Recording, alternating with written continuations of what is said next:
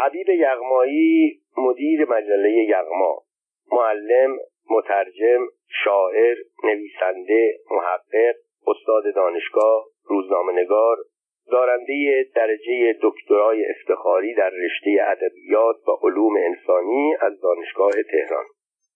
زندگانی فرزند کویر. حبیب یغمایی فرزند کویر بود. تا روزهای پایانی عمر به کویر و روستای کوچک خور که در سال 1280 خورشیدی در آنجا چشم به جهان گشوده بود و به واحه های اطراف کویر نمک ایران مانند جندق و بیابانک عشق میورزید پدر حبیب حاج اسدالله منتخب السادات نام داشت. از خانواده علم بود. یغمای جندقی شاعر معروف قرن سیزدهم هجری از خیشان حبیب بود. او به این خیشاوندی نازش می‌کرد. در زادگاهش مدرسه و مکتبی نبود. ناچار در سال 1285 در پنج سالگی برای تحصیل عازم دامخان و شاهرود شد. سپس به تهران رفت. در مدرسه دارالشفا درس خواند. آنگاه در ای که فرانسویان به نام آلیان در تهران تأسیس کرده بودند به تحصیل پرداخت. این مدرسه که بسیاری از ادیبان معاصر در آنجا درس خوانده بودند بعدها شهرت دوران اول کار خود را از دست داد. حبیب یغمایی در سال 1301 شمسی در دارالمعلمین مرکزی دانشسرا به تحصیل پرداخت و در همان زمان همکاری با مطبوعات تهران را هم آغاز کرد. حبیب یغمایی با آنکه اهل ادب و فرهنگ بود در آغاز برای گذران زندگی ناچار شد در اداره تازه تأسیس شده آمار و ثبت احوال مشغول شود. این اداره به دستور سردار سپه تأسیس شد تا نام خانوادگی را که مقرر شده بود افراد برای خود انتخاب کنند به ثبت برساند و در ضمن جوانان بیست ساله مشمول را برای خدمت به اداره نظام وظیفه معرفی کند تا به خدمت اجباری برود. حبیب یغمایی برای نخستین بار به عنوان رئیس اداره آمار و ثبت احوال به خور رفت. کار اصلیش را که معلمی و نویسندگی باشد از سال 1308 آغاز کرد. در آن سال حبیب یغمایی به عنوان رئیس معارف و اوقاف سمنان عازم آن دیار شد. شاید این شغل را بیشتر به آن جهت پذیرفت که خور و بیابانک و جندق جز شهرستان سمنان شده بود و حبیب عاشق حرف این آبادی بود. در این زمان بود که در سفری به خور نخستین مدرسه آنجا را تأسیس کرد. حبیب یغمایی به کار مطبوعات علاقمند بود. در سال 1302 تقاضای امتیاز مجله یغما را کرده بود. سپس تقاضای مجله اندرز را کرد. ولی این مجله منتشر نشد. در این سالها او برای طوفان فرخی یزدی و نشریات دیگر مقاله می نوشت و شعر می بود. حبیب یغمایی کار معلمی را از سال 1309 در مدرسه دارالفنون و مدارس معروف دیگر تهران شروع کرد و به تدریس زبان و ادبیات فارسی پرداخت.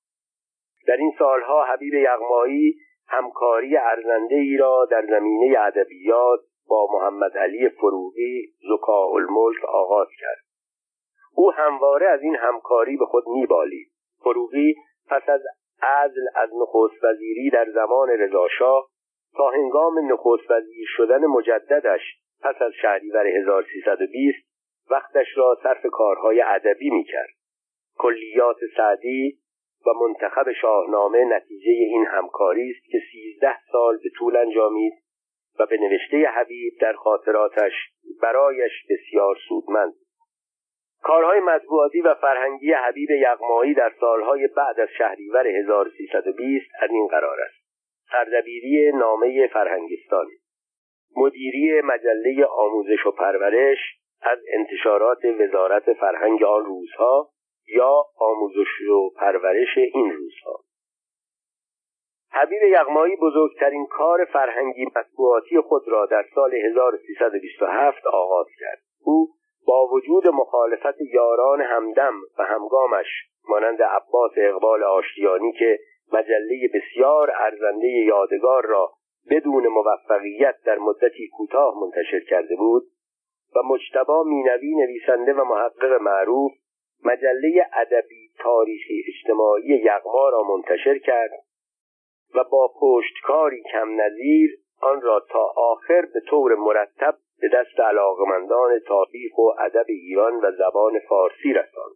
مجله یغما در تاریخ مطبوعات ایران و در تاریخ ادبیات ایران جایگاه ویژه‌ای دارد و همیشه هم خواهد داشت. از کارهای دیگر حبیب یغمایی در سالهای بعدی ریاست اداره کل نگارش وزارت فرهنگ تدریس در دانشسرای عالی و دریافت دکتری افتخاری ادبیات و علوم انسانی از دانشگاه تهران بود.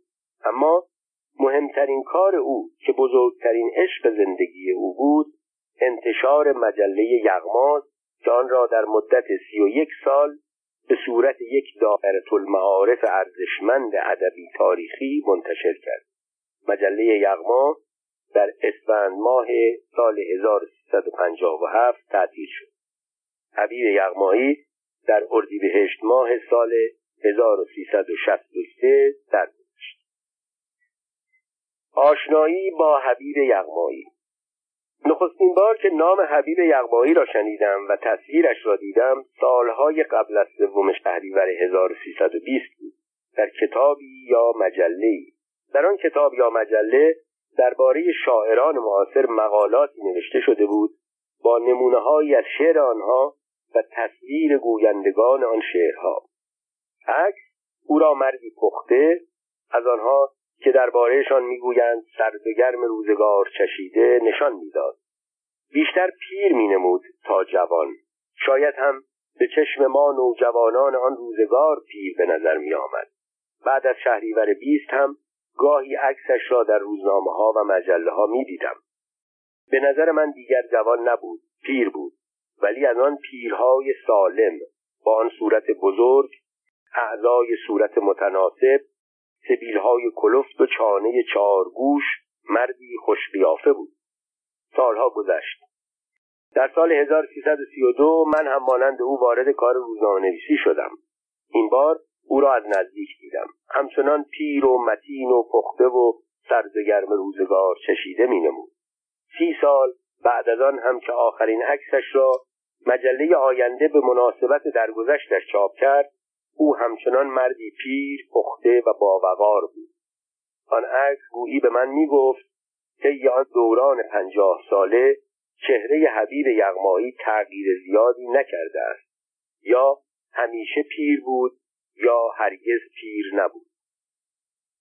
در سال 1127 که مجله یغما منتشر شد دانشجوی حقوق بودم. به خاطر عشق به ادبیات مجله یغما را میخریدم و به اقتضای نوجویی خاص ایام جوانی یغما را که بیشتر مطالب آن درباره گذشته ها بود نمیپسندیدم.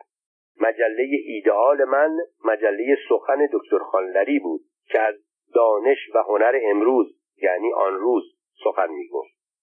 اما با این همه یغما را مانند تمام مجله های ادبی که در آن زمان منتشر می‌شد میخریدم و در هر شماره آن چند صفحه خواندنی پیدا می‌کردم. بعد از 28 مرداد 1132 تا سالها از نظر حرفه اصلی هر دو روزنامه نویس بودیم همکار بودیم. من یک مجله هفتگی عمومی و پرتیراژ منتشر می کردم حبیب یغمایی مجله ماهانه ادبی تاریخی یغما را منتشر می کرد با هم رابطه نزدیکی نداشتیم فقط در مراسم و زیافت ها یکدیگر را می دیدیم. من از روی عکس او که به وفور در مطبوعات چاپ می‌شد و شباهت عجیبی با چهره همیشه یک شکلش داشت او را می. با دیدنش پیش می رفتم ادای احترام می کردم او نمی‌دانم مرا میشناخت یا مرا نمیشناخت به هر حال اگر هم نمیشناخت پس از جواب سلام من درباره حالم و درباره کارم پرسجو می‌کرد و به سبب ادب ذاتی که فراوان داشت لحظاتی از وقتش را صرف احوال پرسی از من می‌کرد. حالا دیگر با بالا رفتن سن خواننده دائمی مجله او بودم. البته همه صفحاتش را نمیخواندم اما همه شماره های مجله را با دقت مرور می‌کردم. ولی اینکه او سپید و سیاه را می‌خواند یا نمی‌خواند ادعایی نمی‌توانم بکنم. ولی یغمایی چون عقیده به مبادله مطبوعات داشت همه شماره های را به نشانی مجله سفید و سیاه میفرستاد. پس با اطمینان می‌توانم بگویم نام مرا و نام مجله مرا شنیده بود. در اینجا یک نکته برایم جالب بود. او قیافش طی چهل یا پنجاه سال تغییر نکرده بود در حالی که من در آن زمان در هر دو سه سال یک بار قیافم عوض می‌شد. چون دیدارها بعید بود پس از هر سلام و علیک وقتی با قیافه مبهوت او روبرو می شدم خودم را معرفی می کردم به این ترتیب با آنکه از او دور بودم به او نزدیک بودم. از آن مهمتر همکار او بودم و همدرد او بودم و از مشکلات کارش آگاهی داشتم چون او هم همان مسائل و مشکلات ما را داشت. او حبیب یغمایی مجله یغما را تقریبا یک تنه و با تحمل زحمت فراوان منتشر می‌کرد. از این رو همواره نالش از مشکلات کار و خرابی وضع مالی بلند. هر وقت در جمع با دوستان همدرد می نشست از وضع کارش شکوه می کرد و هر وقت مجله یغما را می گشودی آه و نالش از بدی وضع مالی مجله و مشترکین بدحساب بلند. یغما جز چاپ و کاغذ هزینه نداشت. نویسندگانش افتخاری بودند. کارکنانش افراد خانوادهش بودند و دفتر مجلش دو سه اتاق از خانهاش بود. بقیه کارها مربوط به غلطگیری بستهبندی نوشتن نشانی و ارسال مجله را خودش انجام می‌داد. با این وضع سخنان او را درباره مشکلات کارش در بست میپذیرفت. فکر می‌کردم وقتی مجله هفتگی سپید و سیاه با آن تیراژ و آنقدر آگهی دچار مشکل مالی باشد تکلیف یک مجله ماهانه سنگین و کم تیراژ روشن است. ناله های حبیب از عواست دهه چهل مطبوعات مستقل آنها که وابسته به دولت یا دو مؤسسه بزرگ مطبوعاتی زمان یعنی اطلاعات و کیهان نبودند به تدریج دچار مشکلات مالی شدند و یکی یکی به محاق تعطیل افتادند و یا به دستور دولت توقیف شدند. آن زمان نمی‌دانستم. بعدها دانستم این کار طبق یک برنامه حساب شده انجام می‌شد تا ریشه مطبوعات مستقل که بیشترشان فضول هم تشریف داشتند پشت شود. که چنین هم شد و یکی در پی دیگری از انتشار باز ماندند یا تغییر سبک و روش داده. با این اوضاع و احوال وقتی در مجله خوب یغما آه و ناله مدیر درویش مسلکش را میخواندم سخنان دلم را میشنیدم و با تمام وجودم احساس می‌کردم که پیرمرد با چه خون دل خوردن مجلش را منتشر می‌کند. از میان حدود سیصد شماره یغما که منتشر شد شاید در بیش از نیمی از شماره ها چنین جملاتی به چشم می‌خورد. پایان سال اول مجله یغما. سال نخستین مجله یغما را با انتشار این شماره پایان می دهیم زیان ما در این کار و در این سال به پنج هزار تومان بالغ گشت و این در برابر رنج ها و دشواری ها و ناملایمات هیچ است. و اگر اندک سود و تأثیری تصور می‌شد آن را هم با ارقام و دلایل باز می‌گویم. اما آشکارا باید بگویم که مایه و هسته ضرر ما این است که بسیاری از مشترکین مخصوصا طبقات عالیه و نمایندگان مجلس با همه درخواست ها و لابه ها نه بهای اشتراک را دادند و نه مجله ها را. اکنون هم برای آخرین بار التماس می‌کنیم. که اگر لاعقل مجله های ما را باز پس دهند در جبران اندکی از خسارت امیدوار هستیم. حکما گفتند در هر زبانی زیرکی زیرکی ما بر این متصور خواهد شد که دیگر مجله را برای بزرگان امروزی کشور نفرست ولی تعطیل هم نمی کنیم زیرا هدف و قرض اصلی ما ترویج زبان و فرهنگ ایران است. نه سوداگری و در بیابان گر به شوق کعبه خواهی زد قدم سرزنش ها گر کند خار مغیلان غم مخور. مجله یغما شماره دهم سال اول دیماه 1327 صفحه 427 دانشمندان ادب پروران فرهنگیان مجله ادبی یغما با گرانی وسایل چاپ در شرف ورشکستگی است. اگر هر خواننده یک نفر مشترک معرفی فرماید مددی است. هل من ناصر و ینصرنی مجله یغما. چند کلمه با خوانندگان مجله. علت تأخیر توضیح مجله در این ماه دودلی و تردیدی بود که در انتشار سال سوم مجله داشتیم. زیرا در این خدمت زیان می‌بریم. و زیان هم تلخ و ناگوار است.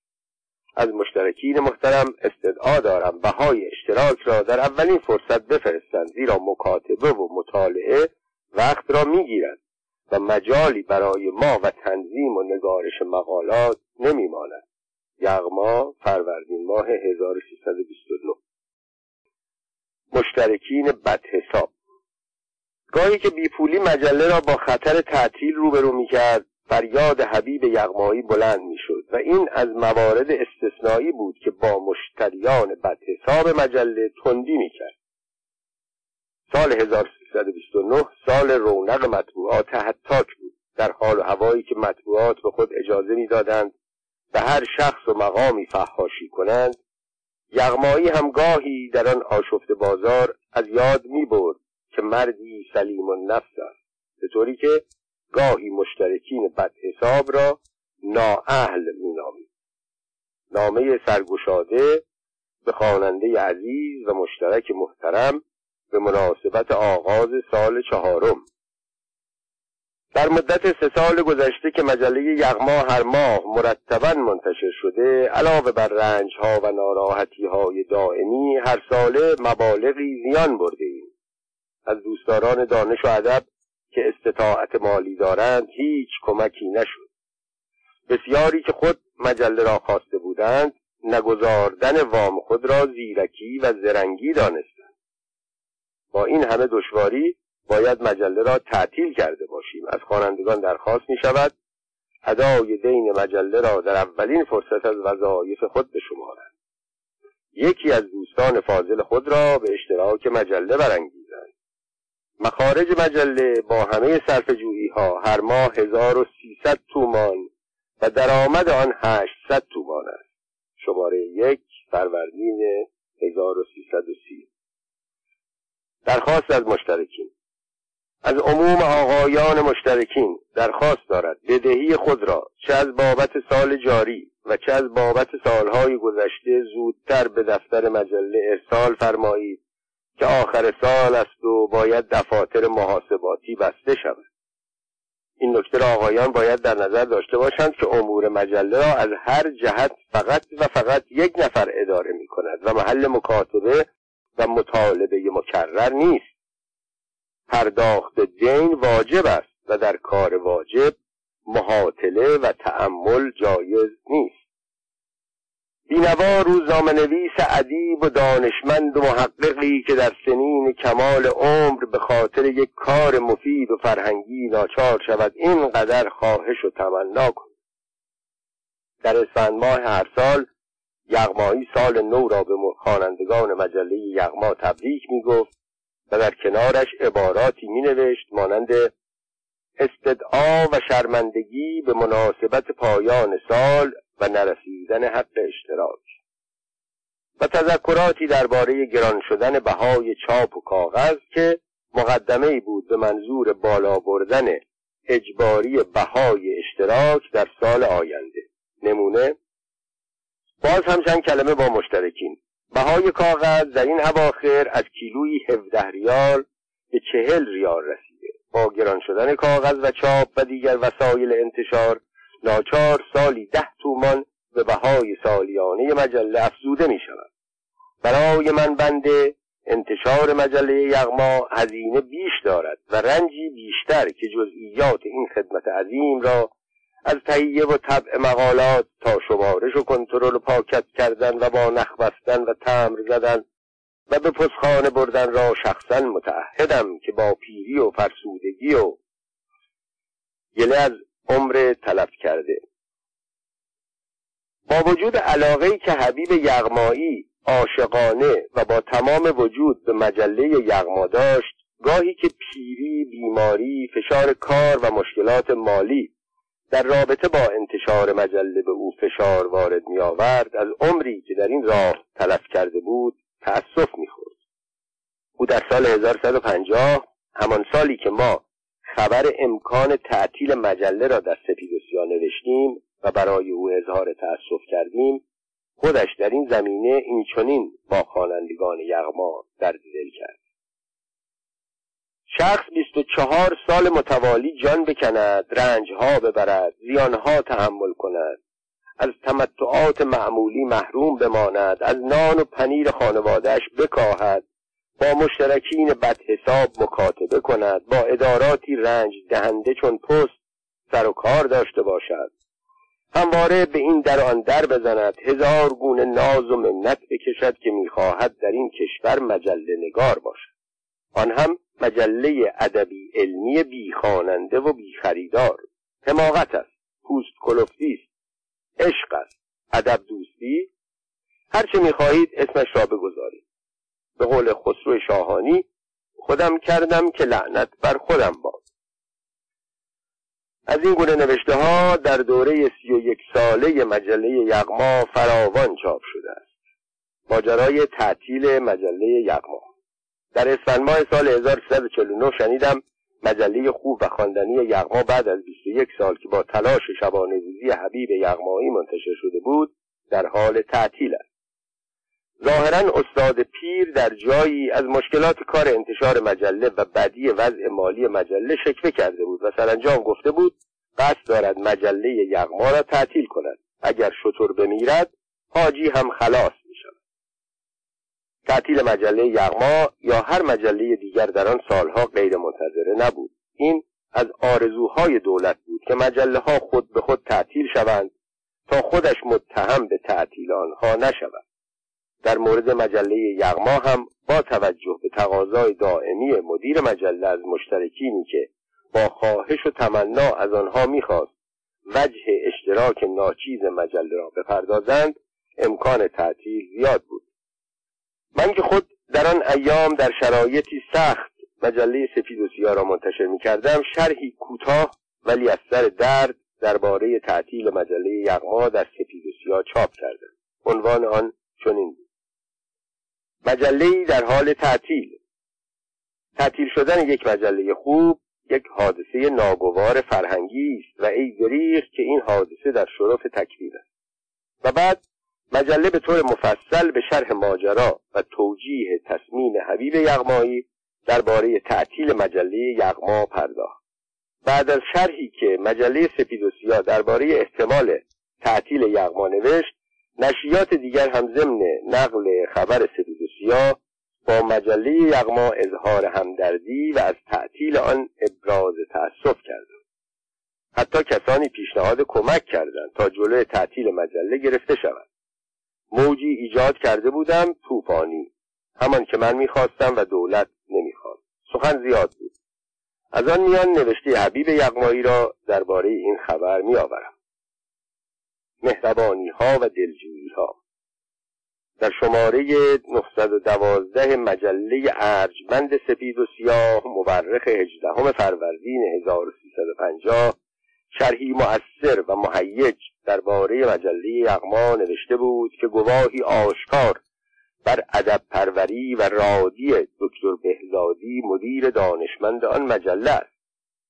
از آن پس آقای امیرانی در شماره 59 سال 31 مجله خواندنی ها 21 فروردین 1150 مقاله عالمانه و دقیق و پرمغز مرقوم داشت و پیشنهاد فرمود که به عنوان مساعدت مجله یغما در چاپخانه خواندنی ها به رایگان چاپ شود. در مجله تهران مصور هم شماره 1436 مورخ 25 فروردین 1350 در همین زمینه محبتی بیشاعبه اظهار شده بود. دوستان می‌گفتند روزنامه شریفه فرمان نیز چونین لطفی نموده است. من بنده را از این همه مهربانی ها و دلجویی ها و مساعدت ها جز سپاسگزاری و وظیفه راهی نیست. هم شرمسارم هم خجل هم شادمان هم تنگ دل که از عهده بیرون آمدن نتوانم این اکرام را. توقع دارد استادان ادب نواز از این بیش بنده را شرمنده نخواهند. امید است مجله یغما با وضع فقیرانه دیرین به خدمت ادامه دهد و دوستان را یار شاطر باشد نه بار خاطر. حبیب یغمایی. یغمایی در پایان همین صفحه در همین شماره چنین نوشت. بعد از تحریر این سطور نامه سرگشاده خسرو شاهانی را در مجله خواندنی ها زیارت کرد. خسرو شاهانی نویسنده تیبتگوی و لطیف تب را کسی نیست که نشناسد و شیسته سخنانش نباشد. او با عباراتی روانتر و جانبخشتر از آب گوارا پندها و گفتنیها را در جامعه تعن و تنز در میپوشاند و جلوهای شگفتانگیز می‌دهد. چندان که خوانندگان را مسهور می‌کند. و از این مکتب است مولانا عبید زاکانی. از افتخاری که این نویسنده نامور به من بخشیده سرفرازی خاص دارم و امیدوارم آن نامه در شماره آینده یغما چاپ شود. ماجرای احتمال تعطیل مجله یغما و شرحی که درباره آن نوشتم موضوع روز مطبوعات شد و چون در بیشتر روزنامه ها و مجلات آن زمان بود هر کس به نوعی از آن یاد کرد و همه با یغمایی همدردی کرد.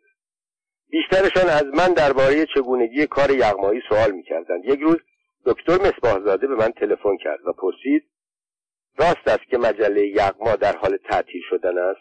گفتم من همینطور شنیدم. تحقیق کردم اطلاع پیدا کردم حقیقت دارد. گفت مشکل سیاسی که ندارد. جواب دادم خودم خواننده مجله یغما هستم. تا آنجا که می‌دانم در خط سیاست و مسائل روز نیست.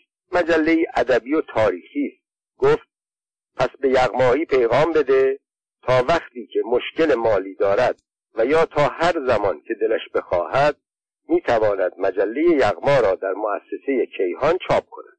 کاغذ چاپ حروفچینی و صحافی مجانی. با خوشحالی جریان را به حبیب یغمایی گفتم. تشکر کرد اما به کیهان نرفت. شماره بعد که مجله یغما منتشر شد دیدم حال و هوا تغییر کرده یغمایی همانطور که وعده کرده بود نامه شیرین خسرو شاهانی را چاپ کرد. اما به نظر من حیرت انگیز مقدمه ای بود که بر این نامه نوشته بود. معلوم نیست چی ورشکستگی مجله یغما را در افواه انداخته که همکاران و نویسندگان جراید دلسوزی ها میفرمایند و هنوز همین مهربانی ها را از دست ننهادند درست است که مجله یغما فقیر است اما به آبرو و حیثیت خود سخت علاقه دارد. و از همکاران و نویسندگان استدعا کرده بود بیش از این او را شرمنده و رسوا نخواهند. شرمنده درست ولی رسوا چرا؟ نداشتن مال که مایه رسوایی نیست.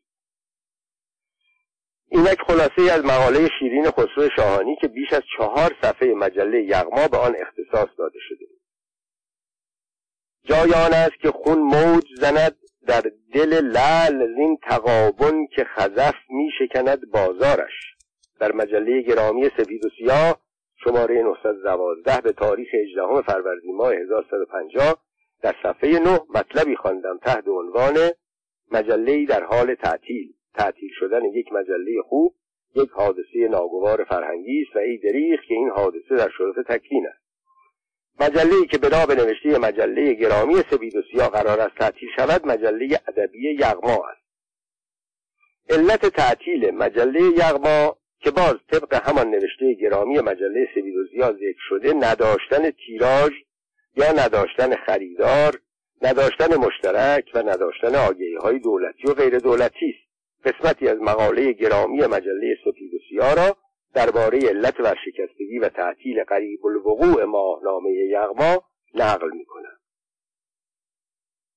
تعطیل شدن یک مجله خوب یک حادثه ناگوار فرهنگی است ولی اگر هزار یک اشخاص متمکن پرانتز توضیح نمدمال. توضیح این که مطلبی که خسرو شاهانی نوشته یک صفحاتی در مجله خواندنی ها داشت به اسم در کارگاه نمدمالی که به تنز می نوشت و نمدمال در واقع از خودش یاد می‌کنه. ادامه مد توضیح نمدمال. آدم متمکن روزنامه خان نیست. جناب آقای دکتر بهزادی مدیر محترم گرامی مجله سپید و سیاه اگر هم باشد مجله یغما را نمی‌خواند. پرانتز بست ادامه مقاله سپید و سیاه فقط ماهی چند تومان صرف خرید مجله می کردند بدون شبهه یغما و دیگر مجلات خوب و سنگین که تعطیل شده اند یا ناچار شده اند سطح مطالب خود مجله را پایین آورده همرنگ جماعت شوند بیشتر دوام می آوردند متاسفانه باید پذیرفت آنهایی که به مجلات هفتگی و ماهانه که دارای تیراژند رنگین نامه اطلاق می کنند پرانتز توضیح نمدمال رفیق دزد و شریک قافلند پرانتز بسته و ادعا می‌کنند در این مجلات مطالب یا حداقل مطلبی که متناسب با فهم منورشان باشد نمییابند. به نشریات خوبی نیست که اتکایشان به علت سنگینی مطالب و تیراژ کم فقط به خواننده است. نه به آگهی بی التفاتند و زورشان میآید حتی پول مختصری را به مصرف مطالعه برسانند. اگر غیر از این بود بعد از 23 سال سابقه مجله یغما در شرف تعطیل قرار نمی گرفت تا اینجا همانطور که عرض شد قسمتی از مقاله سنگین و وزین گرامی مجله سپید و سیاه بود از اینجا به بعد را اجازه بفرمایید بنده نامه سرگشاده به حضور جناب آقای حبیب یغمایی مدیر محترم گرامی ماهنامه ادبی یغما بنویسم در این نامه سرگشاده خسرو شاهانی به تنز ولی از سر همدردی مطالب نقضی آورده بود که خلاصش را در اینجا می آورد. تهران شاهآباد خیابان زهیر الاسلام پلاک شماره 24 اداره مجله یغما. جناب آقای حبیب یغمایی مدیر محترم گرامی ماهنامه یغما. بعد از عرض سلام و مراتب ارادت و بدون تکلف و تعارفات ستا یک خاز توخالی و به قول ما خراسانی ها بی پشت بند می‌خواستم حضورتان عرض کنم اگر من جای شما می بودم به دنبال این شکست که الله پیش نخواهد آمد در سر مقاله بعدی ماهنامه یغما نوشتم خودم کردم که لعنت بر خودم باد. جناب آقای حبیب یغمایی چرا تلاش کردی زبان ما را زنده نگه داری؟ چرا مقالات تحقیقی ادبی در مجلت چاپ کردی که به این روز بیفت؟ چرا از جناب آقای جمالزاده مرحوم ده خدا و علامه محمد غزینی مقاله چاپ کردی و قصاید و اشعار ایرج میرزا و بهار و دیگران را گذاشتی که امروز مجلت ورشکسته بشود یا تهدید به ورشکستگی می‌خواستی؟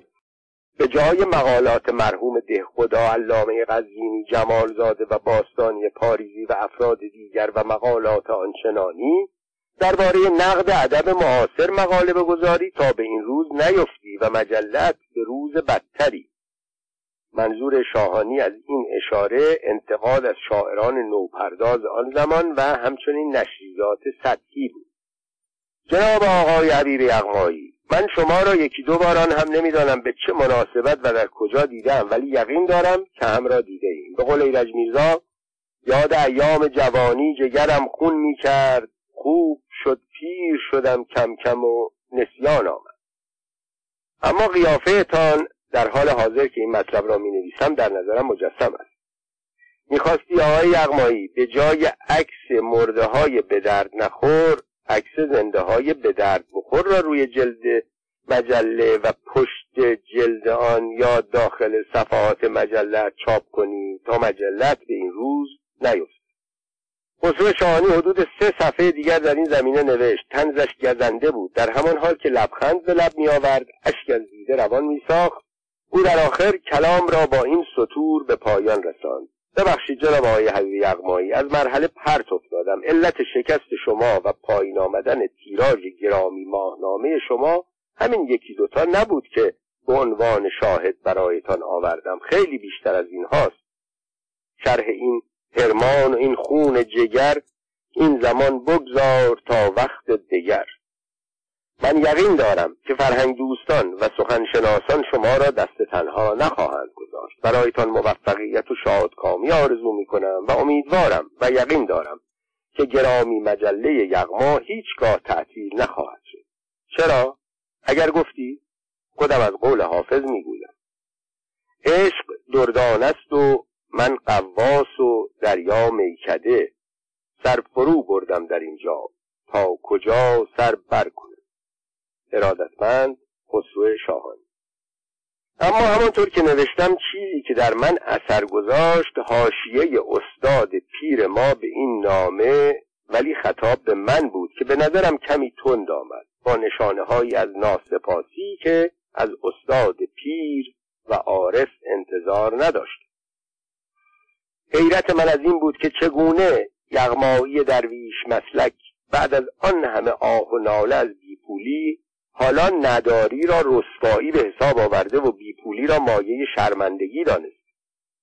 این نوشته در حقیقت یک چودهنی ظریف بود به همه کسانی که با تمام احساس برای مجله یغما سوزی کرده بود. اولش من. مناعت و بینیازی البته که ارزش دارد ولی گرفتاری ها و مشکلات مالی روزنامه نگاران غیر وابسته در کشور ما تازگی نداشت که ذکر آن یغمایی را برنجاند. آن هم در حالی که در دویست هفتاد شماره یغما که تا آن زمان منتشر شده بود شاید در بیش از صد و هفت شماره خودش به این موضوع اشاره کرده بود. حبیب یغمایی همانطور که نوشت آبروی فقر و قناعت را نبرد و کمکی از کسی نپذیرفت. نه به چاپخانه خواندنی ها رفت نه به چاپخانه کیهان رفت. اما هرچه بود شنیدم انعکاس خبر سپید و سیاه درباره تعطیل مجله یغما و مطالب مطبوعات در حمایت از مجله خوب یغما سبب شد. مشترکین یغما دست کم در چند ماه اول آن سال تحت تأثیر موجی که ایجاد شده بود حق اشتراک عقب مانده خود را بپردازند. زیرا در ماهای نخست سال 1350 قصه تکراری مشترکین عزیز مجله یغما فقط با وجه اشتراک شما منتشر می شود لطفا در ارسال وجه اشتراک که عقب مانده تعجیل کنید دیده نشد. اما بعدها این تقاضا بار دیگر و به دفعات تکرار سه سال از این ماجرا گذشت. در مرداد ماه 1153 مجله سپید و سیاه همراه با شست و دو روزنامه و مجله به اصطلاح سیاسی دیگر توقیف شد. اما مجله ادبی یغما همچنان به انتشار ادامه داد. داستان بیمار سعدی یک بار دیگر تکرار شد. سعدی که بیخودی سعدی نشده. او تجربه ها از زندگی آموخته بود و آنها را با زبانی شیرین به نصر و به نظم نقل کرده بود. ماجرا مربوط به بیماری بود که به مرضی سخت مبتلا شده بود و ایادت کننده ای تا صبح بر بالین او گریه کرده بود بقیه را از زبان سعدی بخوانید. شخصی همه شب بر سر بیمار گریست چون صبح شد و بمرد و بیمار بزیست. من که آنقدر به خاطر احتمال تعطیل مجله خوب یغما دل سوزانده بودم یقه درانده بودم مجلم تعطیل شد. و یغما همچنان منتشر می‌شد. نمی‌گویم دلش می‌خواست به من دهن کجی کند چون این نشانه ناسپاسی است و از خصلت درویشی یغمایی دور بود. ولی حتم دارم یغمایی بیمیل نبود چند سطری در یغما برای من دل بسوزاند. ولی مجله ها سانسور می شدن. در آن سالها حتی کلمه درباره توقیف آن نشریات در مطبوعات کشور ما منتشر نشد. یغما هم یکی از مجلات کشور ما بود. چهار سال بعد از آن تاریخ با اوجگیری انقلاب مجله سپید و سیاه از توقیف آزاد شد. با پیروزی انقلاب سبک روزنامه نویسی و مطالب مورد علاقه خواننده ها تغییر کرد. مطالب تاریخی ایام کهن خواننده نداشت. خواننده ها تشنه افشاگری درباره وقایع دوران اخیر و تاریخ معاصر بودند. این دیگر کار حبیب یغمایی درویش مسلک ملایم و متین نبود. کار ما ضربت خوردگان ایام گذشته بود. مجله سفید و سیاه به بالاترین تیراژ مجلات تا آن تاریخ رسید اما مجله خوب یغما هر روز تیراژش کم و کمتر می‌شد. سرانجام در اسفند 1357 تعطیل شد. در آن زمان بیشتر خواننده های یغما مانند بیشتر نویسندگان یغما گوشگیر فراری زندانی و حتی اعدامی بودند. در سال 1372 خاطرات حبیب یغمایی از دوران روزنامه نویسی که قبلا در مجله آینده چاپ شده بود به کوشش مرد صاحب نام کتاب ایران ایرج افشار به صورت کتاب منتشر شد. در صفحه 178 زیر عنوان نامه حبیب یغمایی چشمم به این چند سطر افتاد. نامه حبیب یغمایی. مجله یغما پس از سی و یک سال انتشار مرتب ورشکست شد و تعطیل شد. اکنون بنده ماندم و مقداری مجله و کتاب که خریدار ندارد و مبالغی غرب به من رحم کنید و بدهی خود را محزن لله بپردازید. به عنوان خمس هم که باشد میپذیرم. دست و پای مشترکین بد حساب را میبوسم و التماس می‌کنم بدهی خود را به وسیله ایرج افشار مدیر مجله آینده بفرستم.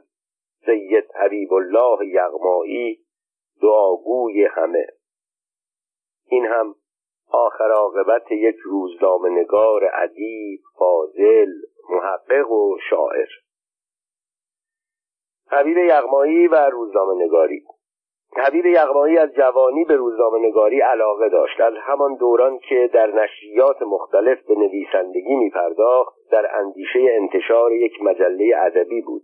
در جلد اول کتاب اسناد مطبوعات ایران نامه زیر از حبیب یغمایی چاپ شده. این نامه نشان دهنده شروع کار یغمایی در زمینه روزنامه نگاری پانزده برج سور 1302 مقام منیع وزارت جلیله معارف دامت شوکته ورقه امتیاز مجله ای که قبلا به اسم یغما درخواست داده شده بود اینک لفن تقدیم و تجدید آن را به اسم اندرز تمنا می نماید ناصریه کتابخانه سعادت خادم معارف حبیب یغمایی. ورقه امتیاز مجله یغما زمین است. طبق شرح مندرج در کتاب اسناد مطبوعات ایران آقای عبدالحسین مشهور به ادیب الادبا یغمایی اهل جندق و بیابانک در تاریخ چهار برج جوزا 1301 تقاضای صدور امتیاز مجله به نام یغما کرده بود. آقای ادیب العدبای یغمایی به احتمال قوی از خویشاوندان نزدیک حبیب یغمایی بود که امتیاز خود را به او واگذار کرد تا یغمایی به جای آن مجلهای به نام اندرز منتشر کند. ولی مجله اندرز هرگز منتشر نشد. یغمایی در سالهای اول قرن هجری شمسی تا قبل از سوم شهریور 1320 با روزنامه طوفان فرخی یزدی بعدا با نشریات ادبی دیگر مانند ارمغان مجلات ادبی فرهنگی دولتی همکاری داشت تا سال 1327 که مجله یغما را منتشر درباره مجله یغما قبلا نوشتم. دوره سی ساله این مجله خود بهترین معرف اهمیت و ارزش آن است.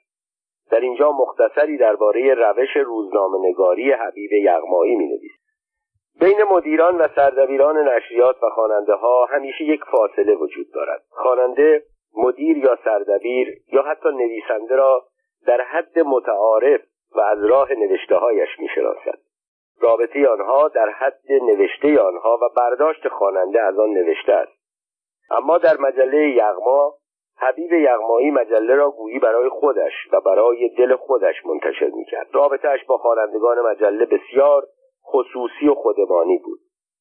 او همه مسائل و مشکلات خود را با آنها در میان میگذاشت به طوری که خواننده از تمام جزئیات زندگی مدیر مجله مانند وضع خانوادگی او بیپولی او بیماری های گوناگون او چون کمردرد سردرد بیماری چشم بیماری پروستات بیماری مسانه و آگاه. به نظر او در زندگانیش هیچ مسئله خصوصی وجود نداشت که خواننده هایش نمی بایست از آن آگاه شوند.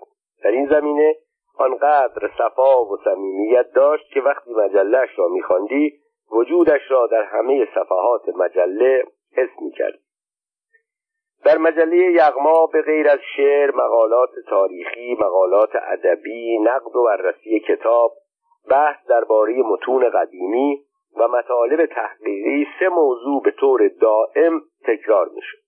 یک تقاضا از مشترکین برای پرداخت وجه اشتراک. دو بیماری های مدیر و شکوه و شکایت او از پیری و ناتوانی.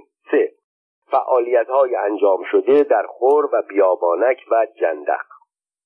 چهار و اما جالبتر از همه حاشیه نویسی یغمایی در آخر مقاله ها و شعرها و اظهار نظرهای او بود که همه حکایت از صفا و صمیمیت او می‌کرد.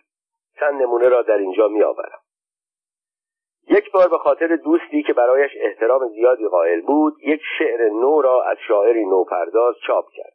دوست گرانقدرش در مقدمه درباره هنر شاعری گوینده و محاسن و مزایای آن شاهکار ادبی قلم فرسایی کرده بود. یغمایی شعر و مقدمه را در دو صفحه مجله یغما چاپ کرد اما در آخر این چنین اظهار عقیده کرد. چاپ کردم ولی نه میپسندم و نه میفهم اگر چاپ نمی کردی بهتر بود تا چنین حاشیه‌ای بنویسی. حاشیه نویسی های یغمایی در مجله و در آخر مقالات گاهی شبیه نامه های خصوصی می‌شد. مثال دکتر باستانی پاریزی قرار بود شرح حال پورداوود را بنویسد. دو ماه به وعده گذراند. عاقبت هم وفا نکرد. لابد دلیلی داشت. این روزها او سرش خیلی شلوغ است. یغمایی در این سه چهار سطر از دوست و همکارش هم گلایه کرده بود هم انتقاد کرده بود و هم به او کنایه زده. در آخر یک مقاله مفصل چنین نوشت. مقاله ممتنع و مستند است ولی حشو و زواعد زیاد دارد. بهتر بود نویسنده محترم مقداری از آن را حذف می‌کرد تا خواندنیتر می‌شد.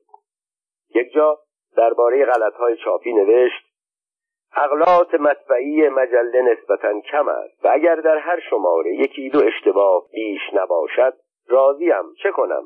چشمها کار نمی کند و خراب است. و نظیر اینها که در یغما زیاد چاپ می شد حبیب یغمایی همانطور که گفتم در آغاز می‌خواست نام مجلش را اندرز بگذارد. بعد نام رفیق را برای مجله خود انتخاب کرد. هر دو نام به یغمایی میبرازید. اما در سال 1327 و دوران رونق حزب توده کلمه رفیق مفهوم خاصی را در ذهنها تدایی می‌کرد. از این رو به پیشنهاد دوستانش از این نامگذاری منصرف شد. به خاطر علاقه خاصی که به خیشاوند شاعر خود یغما جندقی شاعر قرن سیزدهم داشت و نام خانوادگی خودش را هم از او گرفته بود مجلش را به نام یغما نامگذاری کرد. یغما به عنوان کلمه معنایی دارد که ارتباطی با خصوصیات روحی حبیب یغمایی نداشت ولی به عنوان یک اسم برای مجله او مناسب بود. حبیب یغمایی شاعر. حبیب یغمایی از نادر مردانی بود که در یک دوره از تاریخ وطن ما تعدادی از آنها به وجود آمدند رشد کردند آثاری به جا گذاشتند و رفتند. کسانی که در دنیای ادب به چندین هنر آراسته بودند. شاعری نویسندگی تحقیق روزنامهنگاری گاهی ترجمه همیشه معلمی. به عنوان نمونه این نخبگان می‌توان از ملک و بهار علامه علی اکبر دهخدا بدیع الزمان فروزانفر عباس اقبال آشتیانی محمد محیط تباتبایی سعید نفیسی مجتبا مینوی دکتر قاسم غنی نصرالله فلسفی جلال الدین همایی دکتر محمود افشار در رشید یاسمی یاد کرد. اگر بخواهم همه را به شمارم صفحاتی چند را باید سیاه کنم. از نسل بعدی و جوانترها در جای دیگر یاد خواهم کرد. درباره حبیب یغمایی آنها که در کار ادب معاصر واردند عقیده دارند. از اثر بزرگ او دوره سی و یک ساله مجله یغما که بگذریم با آنکه در همه رشته های ادب فعالیت داشت بیش از همه شاعر بود. گرچه گرفتاری های انتشار یک مجله سنگین ادبی تاریخی در یک دوره طولانی سی و یک ساله به او فرصت نمی‌داد با همه وجود به شاعری بپردازد با توجه به آنچه از او مانده می‌توان او را از شاعران خوب معاصر به شمار آورد. به جای هر گونه بحث درباره ارزش شاعری این استاد شاعر که در صلاحیت و تخصص نگارنده نیست چند نمونه از انواع مختلف شعر او را با اشاره مختصر به علت سرودن برخی از آن اشعار در اینجا می آورم. شکوه از زندگی و از حرفه از کارهای مورد علاقه شاعران و روزنامهنگاران دیار ما شاید به خاطر آنکه رنج بیشتری می‌برند یا به سبب احساس بیشتری که دارند یا هیچ کدام. چون توقعشان بیش از دیگران است و وسیله ابراز ناراحتیهایشان را دارند. حبیب یغمایی هم شاعر بود هم روزنامهنگار. پس عجب نیست که از زندگی و کارش شکوه کند. شکوه. تبه کردم جوانی تا کنم خوش زندگانی را. چه سود از زندگانی چون تبه کردم جوانی را. بود خوشبختی در سعی و دانش در جهانم ما در ایران پیروی باید غذای آسمانی را. به قطع رشته جان عهد بستم بارها با دل به من آموخت گیتی سست عهدی سخت جانی را. که آگه می شود از روزگار تلخ ناکامان کسی کو گسترد هر شب بساط کامرانی را به دامان خون دل از دیده افشاندن کجا داند؟ به ساغر آنکه میریزد شراب ارغوانی را. نخواهد عمر جاویدان هر آن کو همچون من بیند به یک شام فراغ اندوه عمر جاودانی را. مذاقت تلختر از زهر بودی چون مذاق من. تو هم ای ناسهر می‌دیدی آن شیرین زبانی را.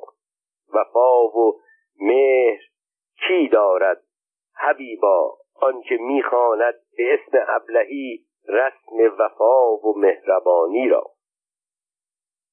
شعری پر احساس از حبیب یغمایی. تشویش نه نماز بامدادی نه دعای شامگاهی نه ز چشم توبه اشکی نه ز سوز سینه آهی. نه از دل و تن دل و تن مگو دو دشمن. دل سخت بیهیایی تن سست پرگناهی. نه چنان به قفلت اندر شده ام که باز یابم ز ملالت اشتعالی و ز عبرت انتباهی. به مکاشفت چو عارف به مجاهدت چو عابد. نسپرد پای توفیق به کوی دوست راهی. به کجا گریزم از حیرت و بیم؟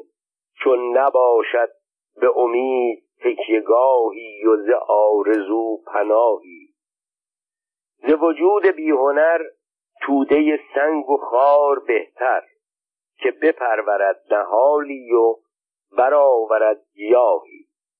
به ستم اسیرم از خواست زمانه چون ستیزم چه کند فقیری افتاده به جنگ پادشاهی؟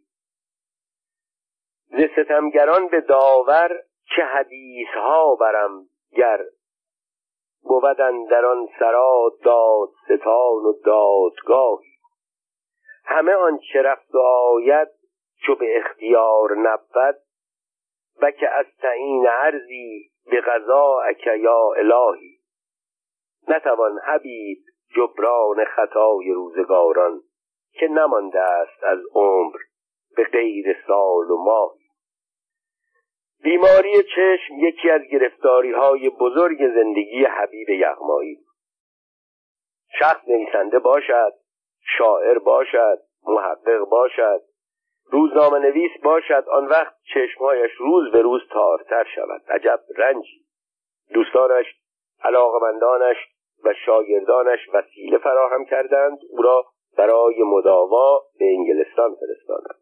در بیمارستان ولینگتون لندن بستری شد. پزشکان چاره را عمل هر دو چشم تشخیص دادند. در مهر ماه 1355 خورشیدی اکتبر 1976 میلادی نخست چشم راست سپس چشم چپ او را عمل کردند. یغمایی در همان حال و با چشمهای بسته این شعر زیبا را که بیانگر وضع او بود سرود و در آذر ماه 1355 در صفحه 56 مجله یغما شماره مسلسل 339 چاپ کرد. نابینایی. دیگران آسمان نمی بینم خرمن کهکشان نمی بینم دیگران آفتاب پویا را از کران تا کران نمی بینم شفق سرخ رنگ باختران افق خاوران نمی بینم دیگران بر ستیق کوه بلند ابر را سایبان نمی بینم دیگران ماه آسمانی را گر سپر گر کمان نمی بینم دیگر از آن درخت های کهن برگ ریز خزان نمی بینم دیگران بر فراز نخلستان پرش مرغکان نمی بینم دیگران آهوان زیبا را در بیابان دوان نمی بینم مرغک چشم از آشیانه پرید وان توهی آشیان نمی بینم هرچه در چشم خانه می کاوم مردمک را نشان نمی بینم شب تاریک و روز روشن را این نمی بینم آن نمی بینم بر زمین و زمان کنم نفرین چون زمین و زبان نمی بینم دوستان گر به دیدنم آیند یکی از آن میان نمی بینم دودمان بر من اعتنا نکنند خیر از دودمان نمی بینم رحمتی مهربانی و کرمی از خدای جهان نمی بینم چاره خیش را به جز مردن مردنی ناگهان نمی بینم نازنین چشم من کجا رفتی؟ بی وفا بی وفا چرا رفتی؟ محرم آشنای من بودی از چه ای محرم آشنا رفتی؟ آن برادر که بود همزادت از قفای تو رفت. تا رفتی. با تو بودم به هر کجا بودی. با تو رفتم به هر کجا رفتی. راه دشوار زندگانی را با من خسته پا به پا رفتی. هرچه دیدی ز من جفا دیدی. بس که دیدی ز من جفا رفتی. هرچه دیدی ز من بلا دیدی. خود رهانیدی از بلا رفت من به راه خطا در افتادم. تو هم از آن ره خطا رفتی. در پی کار بیبها رفتم در پی کار بیبها رفت. قوتور در میان دفترها توی اوراق لابلا رفتی. بر خط آن کتابهای پلید ز ابتدا تا به انتها رفتی. ماجرایی چو یافت پایان باز از پی تازه ماجرا رفتی خانه خاص خود توهی ماندی. رخت بستی از آن سرا رفت. دارو و دکترت چو سود نداد رفتی از دکتر و دوا رفتی. یاد از آن روزها که در گلزار هم انان با تک سبا رفتی. یاد از روزها که چون مرغان بال بکشاده در هوا رفتی. بر زمین گاه از سما راندی از زمین گاه بر سما رفتی. گاه در ژرف قارها خفتی گاه بر اوج ابرها رفتی. چشم جان در تنی هماغوشند چون تو از یار خود جدا رفتی. کاش در لجه فنا افتم چون تو در لجه فنا رفتی. شکفه ها دارم از تو کاخر عمر بی من یار بی وفا رفتی بگذرد این پلید دوران هم که نمانده است عمر چندان هم. روزگار وسال اگر بگذشت بگذرد روزگار هجران هم. کس در این خانه جاودان نزید دیو بیرون شود سلیمان هم. به شکافت پراکند ریزد بامها سقفها و ایوان هم.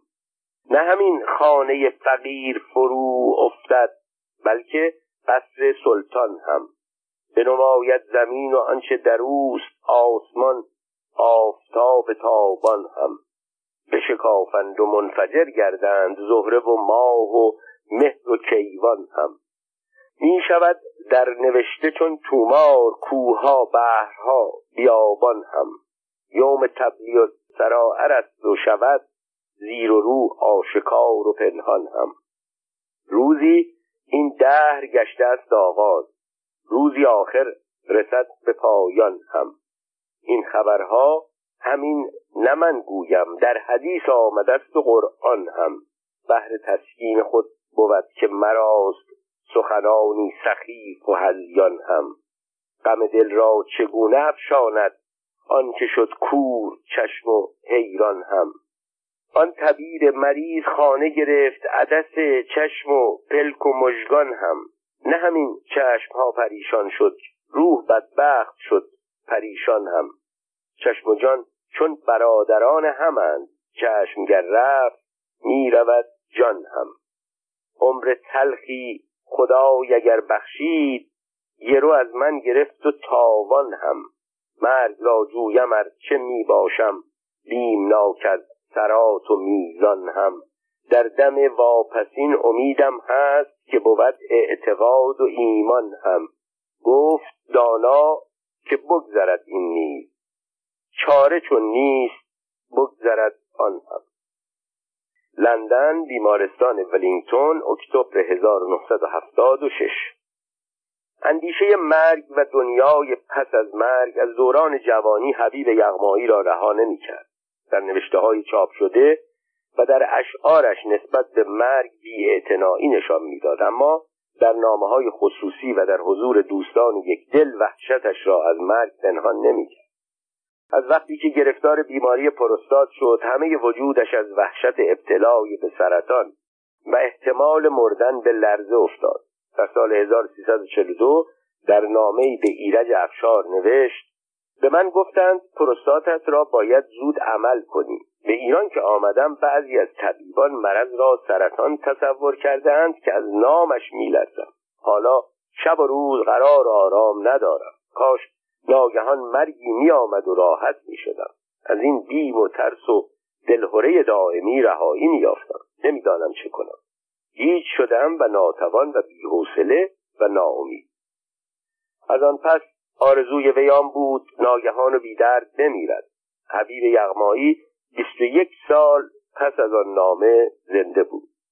این هم شعر زیبایی که درباره مرگ سروده.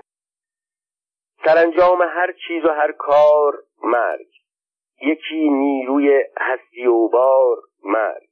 جهان با همه ریشه و برگ و شاخ درختی است کان را بود بار مرگ. اگر برپری زی سپهر بلند رباید روزی به ناچار مرگ. درند است گرگی وگر خواندند یکی گوسفندش در اخبار مرگ. بیاید در امسال یا سال بعد نیامد اگر پار و پیرار مرگ. زناسازی گونه گون عضوها فرستد تو را هر دم اختار مرگ. سپاهی طلایه فرستد ز پیش ز خرچنگ و از کژدم و مار مرگ. اگر سال خوردست اگر خورد سال کند ناگهانش نگونسار مرگ. یکی رفته آن سوتر از ابرها نوشته است نامش به تومار مرگ. یکی خفته در بستر پرنیان به بالین او مانده بیمار مرگ.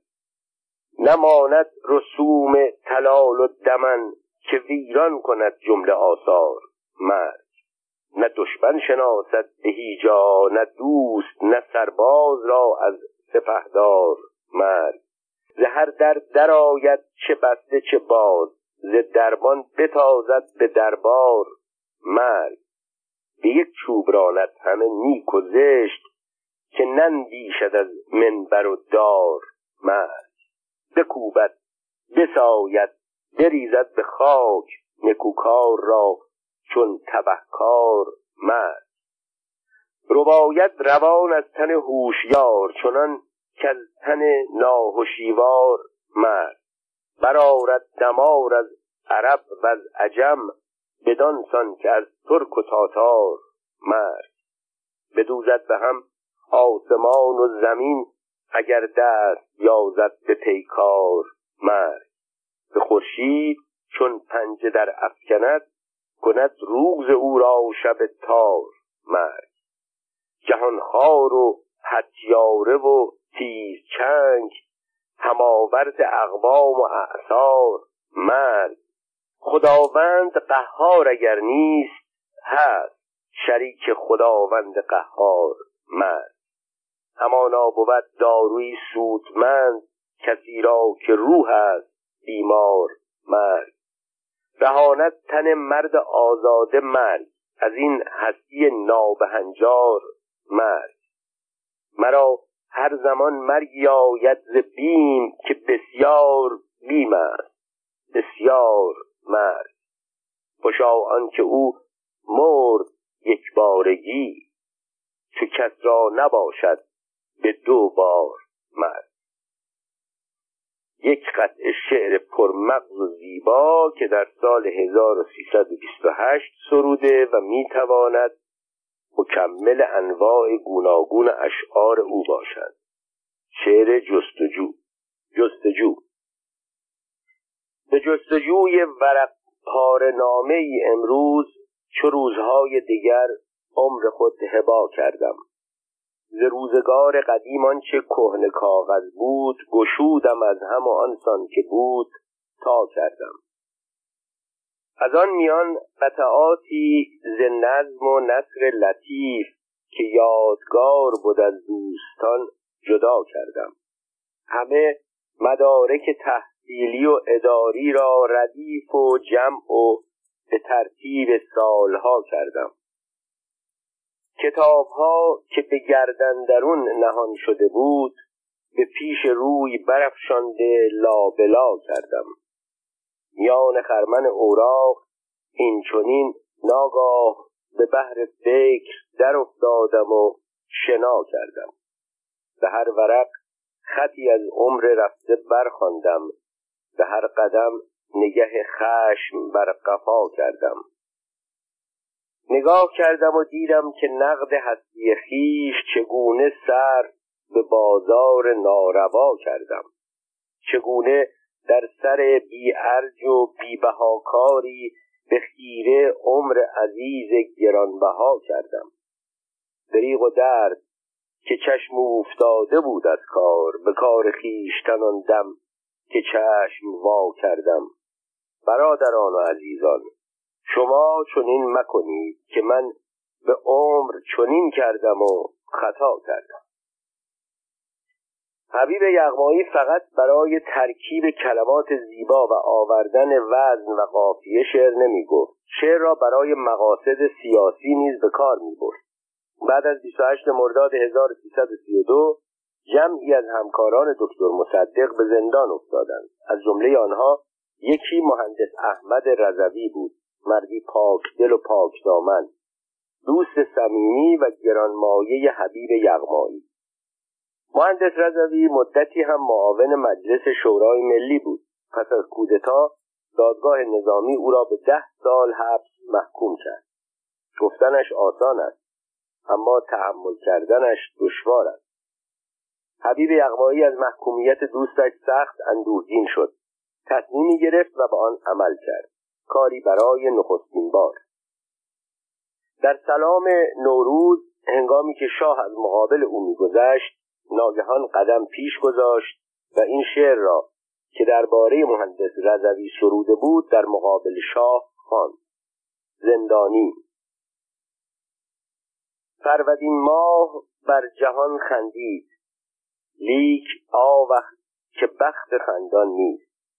بوستان چون بهشت شد اما میل خاطر به گشت بستان نیست. گرچه بلبل به باغ می‌خواند گوش با بلبل غزلخان نیست. چرخ گردون تنم شکست و بسود آسیایی چو چرخ گردان نیست. یاد یاران چو شهد بود و کنون هیچ تلخی چو یاد یاران نیست. از پریشانیش کجا خبر است؟ آنکه را خاطری پریشان نیست. حال زندانیان چه می‌داند؟ آنکه را جای کنج زندان نیست. گر شود هر شکستگی جبران در شکست حیات جبران نیست. یکصد و بیست ماه ده سال است. یک خزان نیست یک زمستان نیست. حبس مسعود سعد سلمان هست. صبر مسعود سعد سلمان نیست. شاه تحت تأثیر صداقت کلام حبیب یغمایی قرار گرفت و دستور داد مهندس احمد رضوی آزاد شود. حبیب یغمایی و خور و بیابانک. عشق به زادگاه احساس طبیعی بسیاری از موجودات است. از انسان که بگذریم بسیاری از حیوانات هم از این نعمت بهره بردند. ماهی آزاد لازپشت های دریایی و گله های گوزن هزاران کیلومتر را پشت سر می‌گذارند تا به جایی برسند که در آنجا زاده شدند. طبیب یغمایی این عشق را به حد کمال داشت. اگر او در همه عمر به چند چیز عشق میورزید مثل ایران مردم ایران فرهنگ ایران زبان فارسی مجله یغما خانواده یغمایی خور و بیابانک هم از جمله آنها بود. او عشقش را به خور و بیابانک با سرودن اشعاری درباره خور سفرهای متعدد به خور نوشتن مقالاتی درباره خور بنای مدرسه و کتابخانه در خور و سرانجام با ساختن آرامگاهی برای خود در خور و نوشتن وسیعت نامه که هر جا مردم مرا در خور به خاک سپارید نشان داد آقای حشمت احتشامی همشهری استاد حبیب یغمایی شرحی مفصل درباره ساختن اولین مدرسه خور در مجله گرامی آینده نوشتند که خلاصه آن را در اینجا می آورد. در سال 1308 بخش خور تابع شهرستان سمنان بود فاصله سمنان تا خور از راه کبیر مرکزی هشتاد فرسخ بود. استاد تصمیم به سفر گرفت. آن هم در فصل تابستان. در شرایطی که ساربانهای با تجربه از ترس گم کردن راه گرما و مشکلات سفر کویری با همه تجهیزات دست جمعی حرکت می کنند. استاد با شطوری که محمل نداشت و بر جهاز چوبی که مخصوص حمل بار است به خور رفت تا در آنجا مدرسه بسازد. به نوشته این دوست آشنا در آن سالها تنها خانه که در میان خانه های کوچک کویری خور تا اندازه مناسب مدرسه بود خانه یغمای جندقی شاعر نامی بود. این خانه به آقای اسماعیل هنر یغمایی چهارمین نسل یغما که پدر همسر حبیب یغمایی بود تعلق داشت. استاد خانه را برای مدرسه خواست. صاحبش با رضایت اسناد واگذاری را هدیه کرد اما در آن زمان خور نجار نداشت که برای کلاس ها نیمکت بسازد. اگر هم نجار بود در کویر مرکزی چوب یافت نمی‌شد. استاد از مشکلات نهراسید در ضمن نمی‌خواست شاگردان مانند مکتبخانه های آن زمان روی زمین بنشینند. فکری به خاطرش رسید. در خور فقط یک استاد بنا وجود داشت. استاد یغمایی او را خواست. نقشه میز نیمکتی را برایش کشید سفارش داد چندتایی برای مدرسه دو کلاسش بسازد. استاد بنا پرسید با چی؟ استاد یغمایی جواب داد خب معلوم است کویر چه چیز زیادتر از همه دارد خاک و گچ. با خاک خشت بزن با خشت میز و نیمکت بساز. با گچ به آنها رنگ بزن صفا بده و چنین کردن. از مشکلات دیگر تهیه تخت سیاه بود.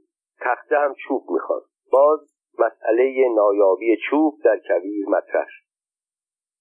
در آن زمان نفت را از بادکوبه در بشکه های حلبی به خور حمل می‌کردند. به دستور استاد بشکه ها را شکافتند با چکش آهنی صاف نمودند و با سیمهایی به دیوار کلاس آونگ کردند.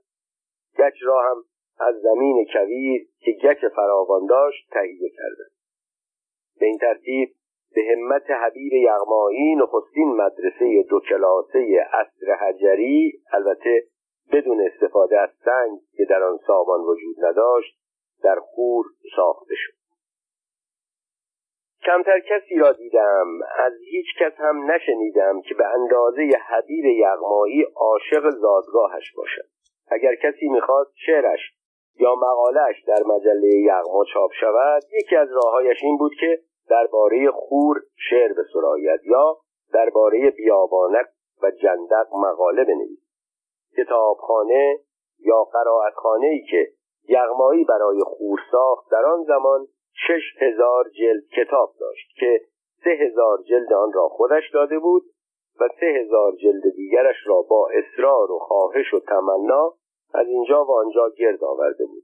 اغلب او را می‌دیدی در راهروهای شرکت نفت شیر خورشید سرخ وزارت بهداری آموزش و پرورش و ادارات پست و تلگراف و تلفن برای رفع نیازهای خور پرسه می‌زند. حبیب یغمایی بیشتر سالها ایام نوروز به خور و بیابانک می‌رفت حاصل این سفرها شعر و گزارشی بود به نام سلام به خور. سلامی دیگر به خور و نظیر آن. در خور باغچه ای ساخته بود که نگهداری از آن را خود به عهده داشت. فکر می‌کنید باغچه یغمایی در آن کویر پهناور چقدر بود؟ پنجاه از فرزندان حبیب یغمایی دو تن در خارج پزشکی میخواندند. آرزوی حبیب آن بود که یکی از آنها مطبش را در خور دائر کند. او گاهی به اطرافیانش می‌گفت می‌دانید بزرگترین آرزویم درباره پسرانم چیست؟ نه که هر دو در خور و بیابانک تبابت کنند. نمی‌دانم پدر به این آرزو رسید یا مثال ای بسا آرزو درباره او هم مصداق پیدا شد. نکته هایی از زندگانی حبیب یغمایی. استاد حبیب یغمایی را با چند خاطره و شعر نمی‌توان شناخت. برای آگاهی از زندگانی پربار او به تحقیق بیشتر کنجکاوی زیادتر نیاز است. در این قسمت کوشش شده ضمن گفتگو با دوستان و آشنایان استاد مطالعه کتابها و مجله ها به ویژه دوره سی و یک ساله یغما نکاتی دیگر از شخصیت این مرد سترگ ادبیات و روزنامهنگاری معاصر را به آگاهی برسانم حبیب یغمایی سید بود. اسمش هم حبیب الله بود. اما من تا سال 1358 که نامه تأثرانگیزش در مجله آینده چاپ شد نمی‌دانستم او سید است و نامش حبیب الله است. او را فقط به نام حبیب یغمایی می شناختم که همیشه به این نام و نشان امضا می‌کرد. درباره ایمان او به دین و مذهب شکی وجود ندارد. او مردی معتقد و با ایمان بود. همواره به جهان پس از مرگ میاندیشید.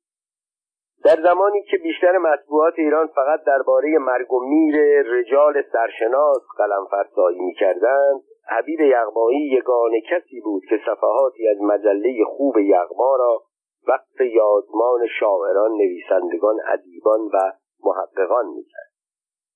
برای یغمایی شرط یادآوری نامدار بودن آن کسان نبود. از نامآوران همه یاد می‌کردند. اما او به یاد همه بود. در دوره سی و یک ساله مجله پرارزش یغما صدها یادنامه درباره کسانی نوشته شده که اگر حبیب یغمایی چند صفحه یا چند سطر به آنها اختصاص نمی‌داد کسی یادی از آنها نمی‌کرد و در زمره فراموش شده های ابدی بودند. یغمایی یک بار برای آنکه بدهکاران خود را بریالزمه سازد یا روی عواطف انسانی مشترکین بدحساب اثر بگذارد آنهایی که با وجود تقاضاهای مکرر چه در مجله چه به وسیله نامه حاضر به پرداخت بدهی خود یعنی سالی ده تا بیست تومان نمی شدند نوشت و اما کسانی که از سالها پیش به مجله مدیونند آسوده بمانند که سوابق محاسباتی بیست و چند ساله را که بازرسی و مطالعه و مطالبهش هم وقت می‌گیرد و هم رنج دارد و هم موجب ناراحتی اعصاب می شود به کلی سوزاندم درباره حبیب یغمایی همه چیز شنیده بودم جز رندی. این صفت را سعیدی سیرجانی به او عطا کرد. او درباره یغمایی می‌گفت حبیب یغمایی با آنکه تظاهر به سادگی می‌کرد و اعتراف می‌کنم که در این کار واقعا بیریا بود گاهی رندی هایم از او سر می‌زد که باعث حیرت دوستانش می‌شد. او برای آنکه مقاله های وارده باعث خشم ساواک نشود گاهی کلمه ها یا حتی سطرهایی از آن را حذف می‌کرد یا در مقاله دست می‌برد. وقتی نویسنده اعتراض می‌کرد می‌گفت در حروف چینی افتاده یا گناه را از چشم ضعیف خود میشمرد او این کار را می‌کرد تا هم خود با ساواک درگیری پیدا نکند و هم نویسنده گرفتار نشود. گاهی هم می‌گفت متاسفم مقاله در چاپخانه یا دفتر گم شده موضوع را میفهمیدیم پیگیری نمی‌کردیم. می‌دانستیم پیرمرد بیش از ما برایمان دل میسوزاند. جلسه های هفتگی یغما از بزرگترین محافل ادبی زمان بود. هر هفته روزهای یک شنبه جمعی از نویسندگان شاعران مترجمان همکاران مجله یغما و ایران شناسان در دفترش که خانهاش هم بود جمع می شدند و ضمن صرف نهاری ساده به بحثهای ادبی می پرداختند از جمله این میهمانان که حبیب یغمایی به آنها اصحاب یک شنبه نام داده بود از این افراد در خاطراتش یاد کرده است. استاد محمد فرزان دکتر محمد علی اسلامی ندوشن احمد راد استاد محیط تباتبایی دکتر جعفر شهیدی دکتر مهدی دامغانی و البته چند تن دیگر. حبیب یغمایی آنچنان تأکیدی در برپایی این محفل داشت که اگر خود هم در سفر بود از ایرج افشار می‌خواست آن را در خانه که حبیب در خیابان صفی علی شاه مقابل خانقاه صفی علی شاه داشت برپا کند. در شرح زندگانی حبیب یغمایی آمده در روزگار جوانی شعر پرشوری سرود با این مطلب. آسمانا دلم از اختر و ماه تو گرفت. آسمان دیگری خواهم و ماه دیگری اتفاقا چندی بعد یکی از دوستانش این شعر را به نام خود چاپ کرد. وقتی حبیب یغمایی ثابت کرد این شعر را او سالها قبل سروده و چاپ کرده دوستش از کرده خود نادم شد. یغمایی قول داد این راز را فاش نکند و چنین کرد. تا زمانی که آن شاعر زنده بود کسی از ماجرا آگاهی پیدا نکرد. حبیب یغمایی در کنار قطعات بدی و قصاید استوار در وزنهای دشوار گاهی به یاد کودکان میافتاد و اشعاری کودکانه میسرود. من نمی‌دانم. وقتی می‌گفت پیشی پیشی مامانم بنشین روی دامانم. چه حالی داشت؟ حتما با احساسی کودکانه شاد بود و دوست داشت کودکان را هم از این شادی بهره ببخشد. حبیب یغمایی با وجود ادعای ضعف و پیری و ناتوانی بسیار پرکار بود. در کارنامه او گذشته از دوره سی و یک ساله مجله با ارزش یغما که حدود سی هزار صفحه است و یک دائرت المعارف ارزنده به شمار می آید تصدیح و حاشیه نگاری هفت مجلد تفسیر تبری گشاسنامه اسدی توسی در 512 صفحه قصص الانبیاء ابو اسحاق نیشابوری 490 صفحه منتخب شاهنامه با همکاری محمد علی فروغی زکاء الملک کلیات سعدی با همکاری محمد علی فروغی و چندین رساله و تحقیق از خود او دیده می شود اینها غیر از ده ها جلد کتابی است که او از دیگران یا با همکاری دیگران چاپ کرد. همه با تصحیح و مقابله او و اشعار نقضی که سروده. حبیب یغمایی به طوری که خود نوشت هدفش از انتشار مجله یغما نگهبانی از زبان و ادب اصیل فارسی بود. الحق در این باره وظیفهاش را در حد کمال انجام داد. مهدی اخوان سالس شاعر بزرگ معاصر در این باره چه خوب از عهده برآمد. آنجا که در هدیه اثری خطاب به استاد یغمایی نوشت تقدیم به پیر پاسدار مردهای فرهنگ و فضایل ملی و اسلامی مردم ایران زمین مرد کهن ادب و شیخ شیوخ شاعران استاد حبیب یغمایی. از کارهای خوب حبیب یغمایی در کار روزنامه نویسیان بود که با وجود نیاز مبرم هرگز دنبال رپورتاج آگهی های دولتی نمی‌رفت. برای گرفتن این رپورتاج های تملقامیز که به منظور حقیر کردن مطبوعات ایران ابداع شده بود به وزارتخانه ها و ادارات مختلف مراجعه نمی‌کرد. فقط بعضی از وزارتخانه ها تعدادی مجله یغما را برای فرستادن به کشورهای خارج یا به جهت قرائتخانه های داخل و خارج مشترک می شد. اما در دادن وجه اشتراک جان به لب پیرمرد می آورد. گاهی او را در راهروهای اداره آب و برق و راه و آموزش و پرورش حتی شرکت ملی نفت می‌دیدند که مشغول چانه زدن است اما او به آنجا می‌رفت تا برای خور و بیابانک عزیزش آب و برق و سوخت برای زمستان بگیرد. برای خودش توقعی نداشت. در اواخر کار مجله یغما مقداری آگهی های خصوصی کتاب بخاری باد بزن آب گرم کن و غیره داشت. وقتی به او گوشه می‌زدند جواب می‌داد آنقدر بابت اینها کم حق الدرج می‌گیرم که حتی از بازگو کردن آن خجالت می‌کشم. طبیب یغمایی ایران دوست بود. همه جای ایران را عاشقانه دوست داشت. اما بیشتر از همه جا کویر خشک را و آن سواحه خور و بیابانک و جندق. را بیابانک در دوران امپراتوران ساسانی شهری بزرگ مسکون و آباد بود. اما حکومت ساسانی آنجا را به عنوان تبعیدگاه انتخاب کرده بود. محکومین را به آنجا نقی بلد می‌کرد. حبیب یغمایی قصد داشت بیابانک را بار دیگر آباد و پر رونق سازد اما تبعیدگاه مردم آزاده هرگز. و اما خور. دربارهش بسیار کار کرد بسیار هم نوشت. آخرین کارش آن بود که خور روستا بود به همت یغمایی شهر شد. افسوس نماند تا آبادی این شهر را ببیند. درباره اهمیت جندق از نظر یغمایی همین بس که نیای او ابوالحسن یغما شاعر بزرگ قرن سیزدهم هجری که حبیب یغمایی سخت به او ارادت میورزید اهل جندق حبیب یغمایی همانطور که به زادگاه خود خور و بیابانک و جندق علاقه داشت به مردم آن نواحی هم عشق میورزید. پیشرفت هر یک از جوانان خور و بیابانک و جندق موفقیتی بزرگ برای او محسوب می‌شد. اگر یکی از این جوانان شاگرد اول می‌شد اگر در کنکور دانشگاه ها در مرتبه بالایی قرار می گرفت اگر شعری می سرود یا داستانی می نوشت با عشق و علاقه خبر آن موفقیت ها را با آن شعرها و داستان ها منتشر می او به عنوان بزرگ خاندان یغمایی همین احساس را نسبت به افراد خانواده خودش هم داشت. در مجله یغما شعر و داستانهای زیادی اثر ذوق و به قلم یغمایی ها دیده می‌شد.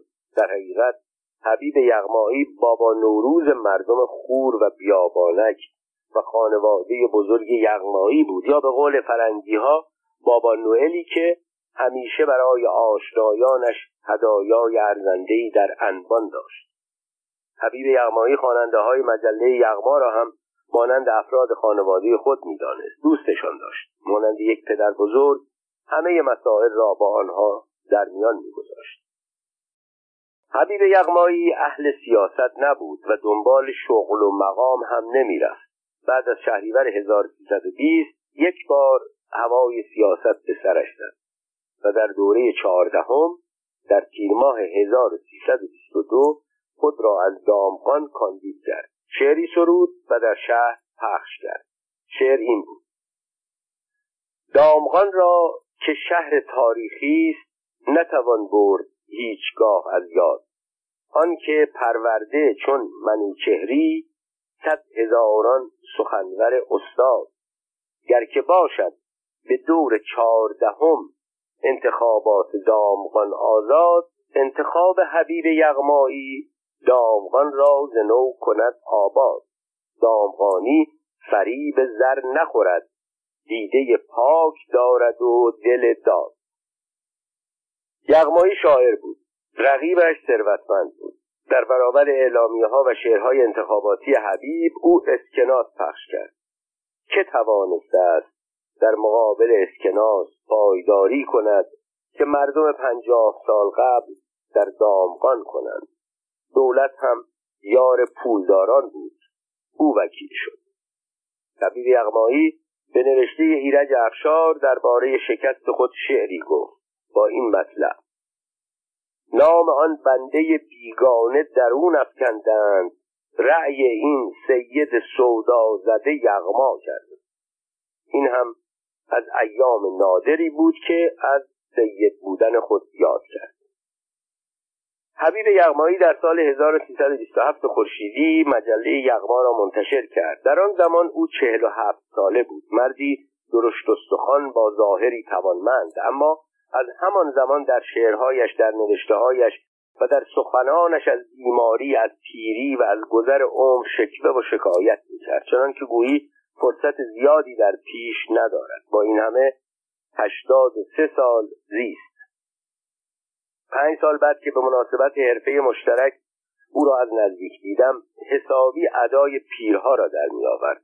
آرام راه می‌رفت آرام حرکت می‌کرد آرام سخن می‌گفت در ها که همه ایستاده غذا صرف می‌کردند او بشقابی از غذاهای مورد علاقه خود می‌کشید و به گوشه ای می‌رفت در جستجوی یک صندلی. اگر صندلی نبود روی پله ای مینشست در یک آن عده از علاقمندانش بیشتر اهل ادب و روزنامه نویس تا سیاست پیشه دور او جمع می شدند او صحبت می کرد از همه چیز و از همه جا از شعر از ادب از یغما و مشکلاتش و البته از بیماریهایش و از بیتوانی و ضعف پیریش گویی از جوانی و سنین کمال سنگینی سالهای عمر بر او فشار آورد من گاهی که شکوه های او را از پیری میخواندم یا از زبانش میشنیدم پیش خود مقایسه می‌کردم میان او و جمعی از روزنامه نویس های دیگر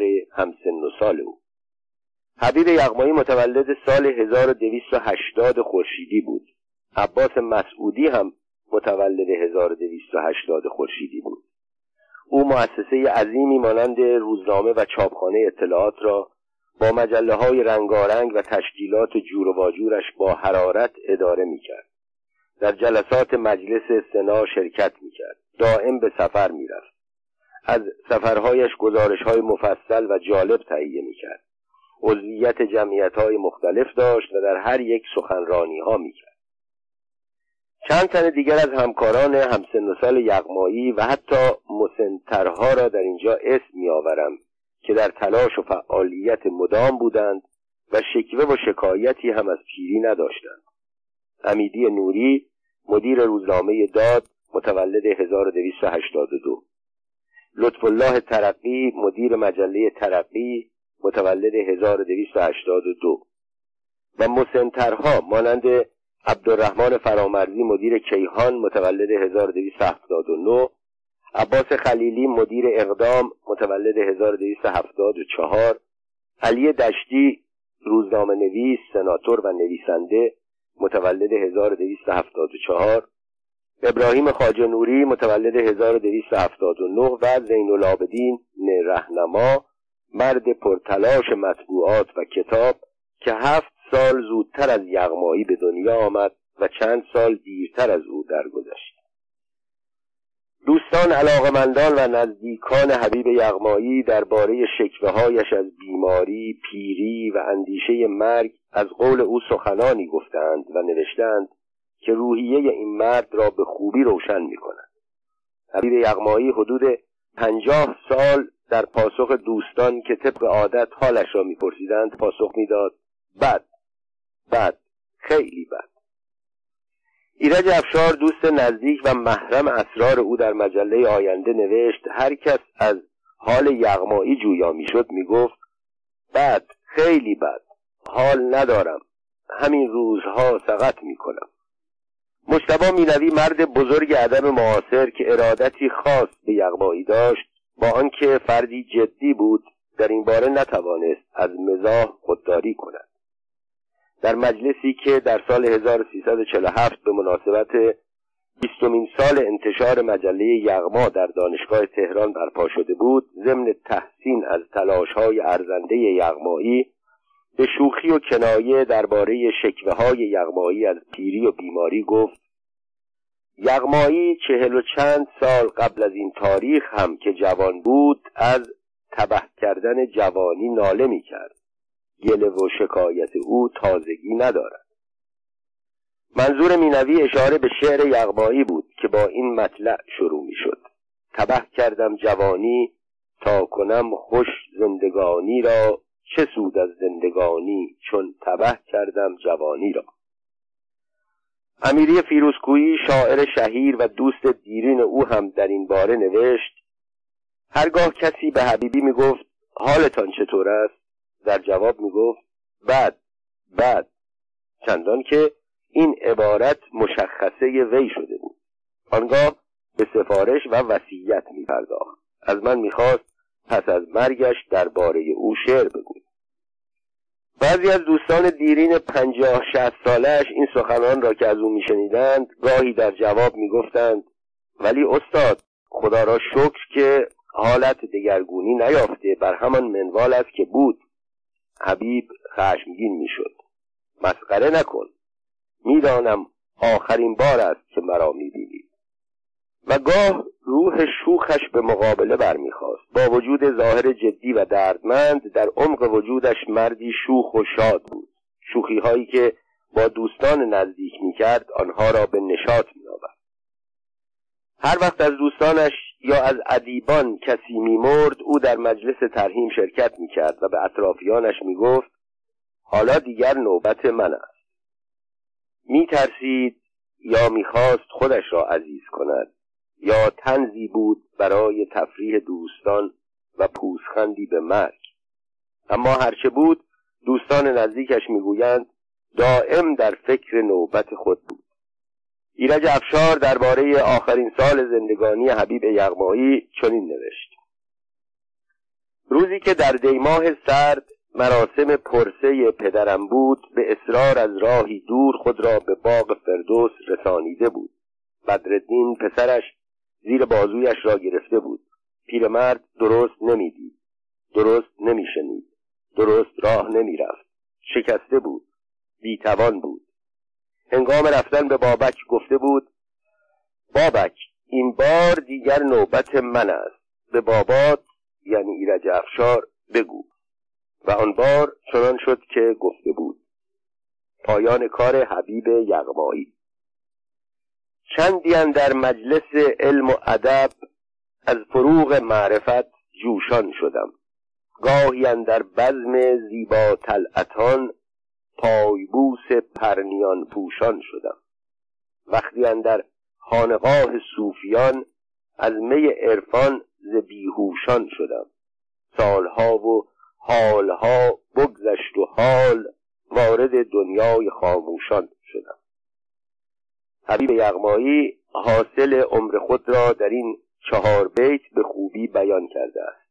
از نظر تن در روز دوشنبه 24 اردیبهشت ماه 1363 مرگ او را در رو بود اما در حقیقت یغمایی پس از تعطیل یغما در اسفند ماه 1357 مرده بود. حبیب یغمایی همواره می گفت و مدتها قبل از تعطیل مجله در یغما نوشت که قصد دارد یغما را در پایان سال سیوم انتشار تعطیل کند. اما این یک تعارف بود. اگر به کسی بگویید او شش سال دیگر خواهد مرد در حقیقت امید زندگی بیشتر از بیم مرگ در این گفته موج می‌زند. یغمایی هم به عنوان مثال وقتی می گفت قصد دارد شش سال دیگر یغما را تعطیل کند به خود شش سال امید به زندگی را و انتشار مجله یغما را نوید می‌داد. چنان که سی سال تمام شد باز یغما را منتشر کرد. مجله یغما همه زندگی همه امید و همه شخصیت حبیب یغمایی بود. نمی‌خواهم از ارزش هنرهای دیگر یغمایی کم کنم. قبلا گفتم او شاعر محقق و نویسنده بود و در همه این رشته ها استاد بود. ولی اگر به همه جا در داخل و خارج دعوت می‌شد به خاطر حرفه روزنامهنگاریش بود. اگر ادیبان و شاعران و نویسندگان زمان به او احترام زیاد میگذاشتند و گرد او میگشتند بیشتر به سبب مجله یغما بود که شعرشان نوشتهشان و ترجمهشان در آنجا چاپ شود و زودتر چاپ شود. این سخن چیزی از مقام ادبی استاد پیر کم نمی کند فقط کفه روزنامه نگاری او را سنگین می کند در رشته های دیگر افراد کامل زیاد یافت می شدند اما با کمال تأسف باید گفت در تاریخ 150 ساله روزنامهنگاری در ایران و انتشار هزاران روزنامه و مجله در این دوران کشور ما به اندازه انگشتان دو دست روزنامهنگار خوب باسواد پاکدامن صاحب کمال وطن دوست و آزادیخواه در سطح صاحب امتیاز و مدیر ندارد. همواره باید از حبیب یغمایی به عنوان یک روزنامهنگار و همکار با ارزش یاد کنند زیرا به تحقیق او را می‌توان یکی از این ده تن به شمار آورد. با تعطیل مجله یغما حبیب یغمایی مرگ را در مقابل روی دید. در این دوران فقط دو بار بارقه ای از امید زندگی از امید زندگی او را روشن کرد. یک بار زمانی که ایرج افشار به اصرار از او خواست خاطرات دوران روزنامهنگاریش را در مجله آینده بنویسد. نوشت ولی سرسری و به گفته خودش آشفته و مشوش نوشت.